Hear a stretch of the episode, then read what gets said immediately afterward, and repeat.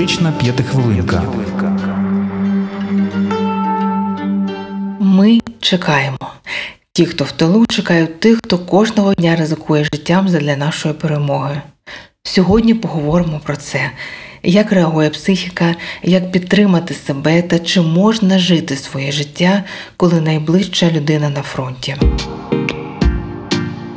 Очікування близької людини, партнера або партнерки, що перебувають на фронті, процес складний та виснажливий.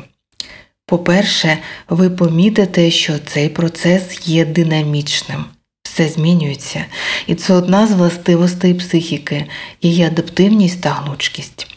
Отже, нагадуйте собі, ваші дні будуть різними і чорними, і сповненими світлої надії, і сірими від тривоги та невизначеності. Будуть і особливо погані кризові дні. Що робити у такі кризові моменти? Наприклад, коли немає новин від близької людини, і ви вже декілька днів поспіль чекаєте на смс або дзвінок. Складіть собі список підтримуючих дій та підтримуючих людей, до яких можна звернутися у будь-якої миті. До списку у нотатнику вашого телефону внесіть те, що раніше повертало вас до життя, прогулянка біля води, улюблена страва, серіал, обійми мами. Звертайтеся до максимальної кількості таких рятівних паличок. Будьте уважні до способів, які з'являються спонтанно. Їх також варто додати до вашого списку, щоб мати можливість користуватися ними в майбутньому. Серед людей, до яких ви можете невідкладно звернутися, обов'язково має бути або гаряча лінія психологічної допомоги, або ваш психолог, або група підтримки, орієнтована на роботу з тими, хто чекає своїх близьких з фронту. Пам'ятайте, просити про допомогу це нормально. Поряд завжди є ті, хто розуміють та готові простягнути руку допомоги.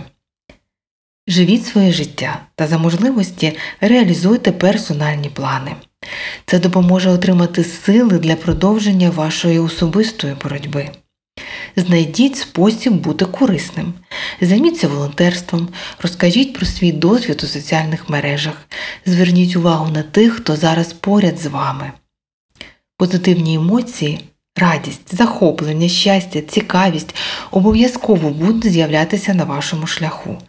І це абсолютно нормально, бо лише світло дарує нам сили опанувати темряву. У вашої близької людини також є свої моменти щастя.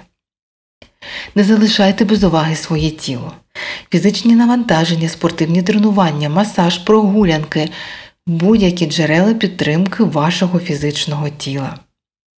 У той же час опікуйтеся і ментальним здоров'ям. Найкраще це регулярно відвідуйте групи психологічної підтримки або терапевтичні зустрічі, де ви зможете поговорити не тільки з фахівцем, а й отримати і дати підтримку від тих, хто справді вас розуміє. Вам потрібні і здорове тіло, і сильний дух. Коли ваш коханий або кохана повернуться, настане ваш час бути для близької людини підтримкою та опорою на шляху відновлення та адаптації до нового мирного життя. Коли ви чуєте те, що вас ображає, знецінює ваш досвід, коли хтось нападає на ваші вибори та обговорює ваші рішення, говоріть про це. Повідомляйте, що вас зачіпає, та обов'язково просіть у подальшому цього не робити. Якщо це не допомагає, то після пояснення завершуйте розмову або переписку, обмежуйте спілкування або навіть припиняйте його. Це теж спосіб подбати про себе, про свої кордони та ментальне благополуччя. Тримайтеся, бережіть себе та до нових корисних зустрічей у ефірі.